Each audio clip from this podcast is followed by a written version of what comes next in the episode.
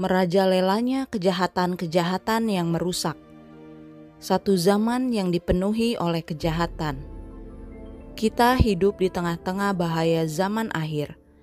Oleh sebab kejahatan bertambah-tambah, kasih banyak orang menjadi pudar. Kata banyak menunjuk kepada orang-orang yang mengaku sebagai pengikut Kristus. Mereka ini dipengaruhi oleh kejahatan yang sedang merajalela dan undur dari Allah, tetapi mereka sebenarnya tidak perlu dipengaruhi dengan cara demikian itu. Penyebab kemerosotan ini adalah bahwa mereka tidak berdiri dengan tegas untuk terpisah dari kejahatan ini kenyataan bahwa kasih mereka terhadap Allah semakin pudar oleh karena kejahatan semakin bertambah, menunjukkan bahwa mereka di dalam beberapa hal mengambil bagian dalam kejahatan ini, atau kalau tidak, maka hal itu tidak akan mempengaruhi kasih mereka terhadap Allah dan semangat serta kegairahan mereka di dalam pekerjaan ini. pengaruh buku dan gambar yang keji. Banyak dari antara anak muda menggemari buku-buku. Mereka membaca segala sesuatu yang bisa mereka peroleh. Kisah-kisah cinta yang merangsang dan gambar-gambar cabul memberikan suatu pengaruh yang merusak. Buku-buku novel digemari oleh banyak orang, dan sebagai akibatnya, imajinasi mereka dinodai di dalam kereta api, gambar-gambar perempuan dalam keadaan telanjang sering diedarkan, dijual.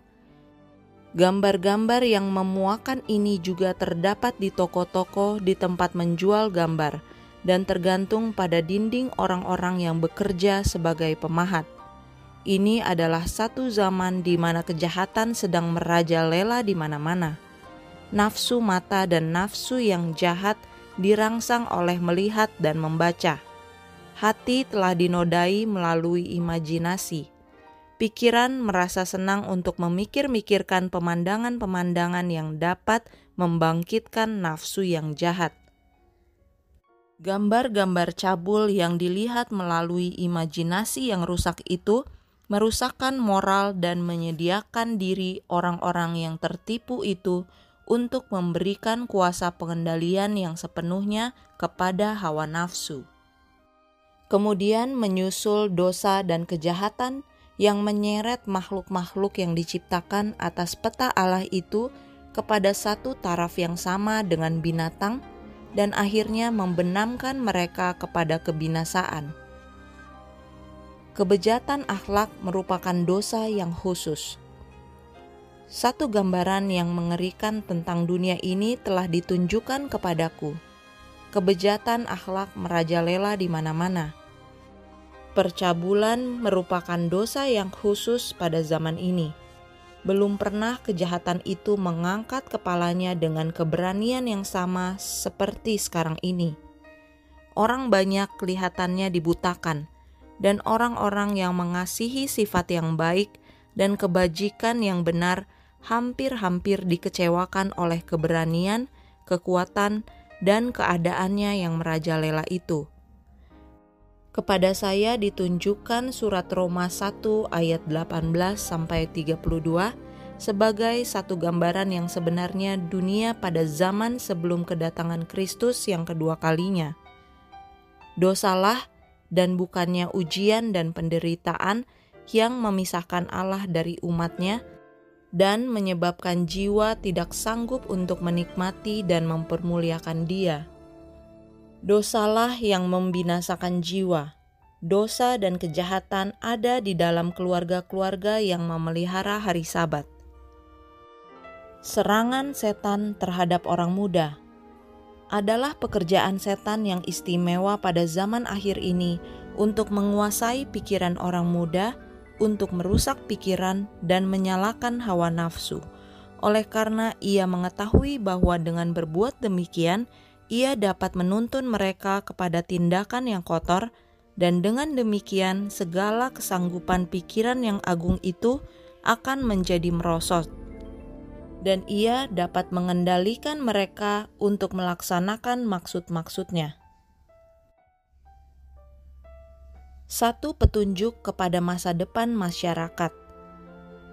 Orang muda pada zaman ini merupakan satu petunjuk yang pasti tentang masa depan masyarakat. Dan apabila kita memandang kepada mereka, apakah yang dapat kita harapkan bagi masa depan itu? Kebanyakan dari antara mereka merupakan para penggemar kepelesiran dan tidak suka bekerja. Mereka mempunyai sedikit pengendalian diri dan menjadi gusar dan marah bila mana tersinggung sedikit saja sangat banyak dalam setiap zaman dan tingkatan hidup orang-orang yang tidak memiliki prinsip atau angan-angan hati.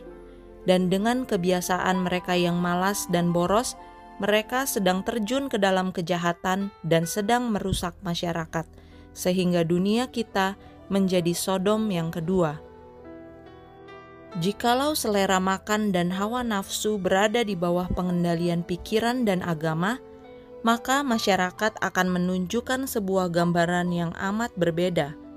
Allah tidak pernah merencanakan bahwa keadaan dunia yang jahat seperti sekarang ini akan timbul. Hal ini telah diakibatkan oleh pelanggaran yang hebat terhadap undang-undang alam. Masalah merusak diri. Beberapa orang yang mempunyai pengakuan yang muluk-muluk tidak memahami dosa daripada merusak diri sendiri dan akibat-akibatnya yang pasti. Kebiasaan yang sudah lama dipupuk telah membutakan pengertian mereka. Mereka tidak menyadari kekejian yang hebat dari dosa yang merusak ini.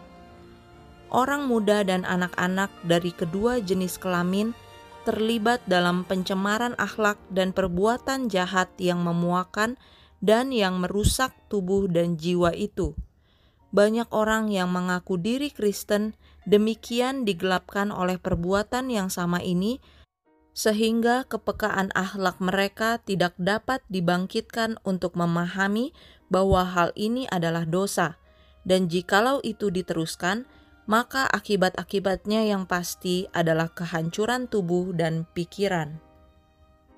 Manusia makhluk yang paling agung di dalam dunia ini yang diciptakan atas peta Allah itu telah mengubahkan diri mereka sendiri menjadi sama seperti seekor binatang buas. Ia menjadikan diri mereka sendiri merosot dan jahat.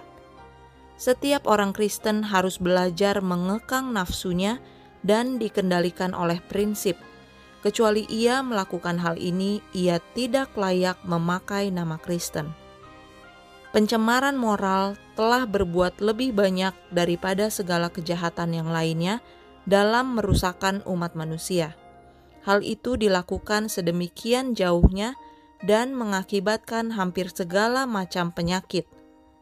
Sekalipun anak-anak kecil, bayi-bayi yang dilahirkan dengan kepekaan alamiah daripada alat-alat kelamin mereka merasakan kesenangan yang sementara dalam memegangnya yang hanya menambahkan kepekaan tersebut dan menuntun kepada kebiasaan untuk mengulang-ulanginya, sehingga satu kebiasaan diteguhkan yang akan semakin bertambah dengan usia mereka.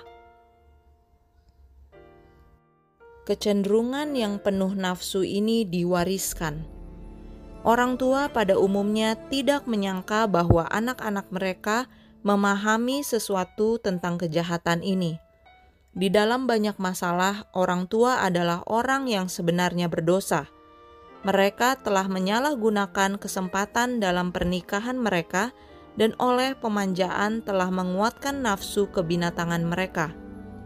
Dan apabila semuanya ini telah dikuatkan, maka kesanggupan akhlak dan pikiran telah menjadi lemah.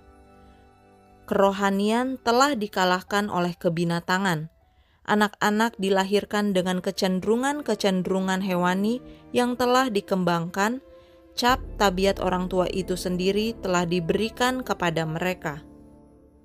Anak-anak yang dilahirkan kepada orang tua seperti ini hampir-hampir dapat dipastikan akan memiliki kecenderungan kepada kebiasaan yang memuakan dari kejahatan yang tersembunyi ini dosa-dosa orang tua akan diturunkan kepada anak-anak mereka oleh sebab orang tua telah memberikan kepada mereka cap kecenderungan-kecenderungan mereka sendiri yang penuh dengan nafsu itu. Satu perbudakan yang mengasyikan. Saya merasa amat kasihan apabila menyaksikan pengaruh yang hebat dari nafsu kebinatangan dalam mengendalikan pria dan wanita yang memiliki pikiran dan kesanggupan-kesanggupan yang luar biasa itu. Andai kata mereka tidak diperbudak oleh nafsu yang keji ini, mereka akan sanggup untuk melibatkan diri dalam satu pekerjaan yang baik untuk memberikan satu pengaruh yang kuat. Kepercayaan saya dalam kemanusiaan telah benar-benar digoncangkan. Kepada saya telah ditunjukkan bahwa orang-orang yang kelihatannya mempunyai pembawaan yang baik, yang tidak menunjukkan kebebasan yang tidak benar terhadap jenis kelamin yang lain, bersalah dalam melakukan kejahatan yang tersembunyi hampir setiap hari dalam hidupnya mereka tidak mengekang diri dari kejahatan yang mengerikan ini, sekalipun sementara kumpulan yang hikmat sedang berlangsung. Mereka telah mendengarkan khotbah-khotbah yang paling mengesankan dan paling hikmat tentang penghukuman, yang seakan-akan membawa mereka ke hadapan kursi pengadilan Allah, dan menyebabkan mereka takut dan gemetar. Tetapi tidak sampai satu jam berlalu, mereka telah melakukan dosa kesukaan mereka yang mengasyikan itu yang menodai tubuh mereka. Mereka telah menjadi budak kepada kejahatan yang hebat ini demikian rupa sehingga mereka nampaknya tidak mempunyai lagi daya untuk mengendalikan nafsu mereka. Kami telah bekerja dengan sungguh-sungguh untuk beberapa orang. Kami telah membujuk, kami telah menangis dan berdoa bagi mereka namun demikian, kami mengetahui bahwa di tengah-tengah segala usaha dan kesungguh-sungguhan kami itu, kuasa kebiasaan yang jahat telah memegang kendali, dan dosa-dosa ini telah dilakukan. Pengetahuan kejahatan telah disebarluaskan oleh korban-korbannya. Mereka yang telah sangat mendalam dalam kejahatan yang merusak tubuh dan jiwa ini jarang yang bisa menjadi tenang sebelum beban dosa rahasia ini dibagikan kepada orang-orang sepergaulan mereka. Rasa ingin tahu dengan segera dibangkitkan, dan pengetahuan tentang kejahatan ini diteruskan dari anak muda kepada anak muda, dari anak-anak kepada anak-anak, sehingga hampir-hampir tidak ada seorang didapati yang tidak mengetahui tentang perbuatan dosa yang keji ini. Satu pikiran yang jahat dapat menaburkan lebih banyak benih yang jahat dalam waktu yang singkat dari banyak orang dapat mencabutnya dalam waktu seumur hidup.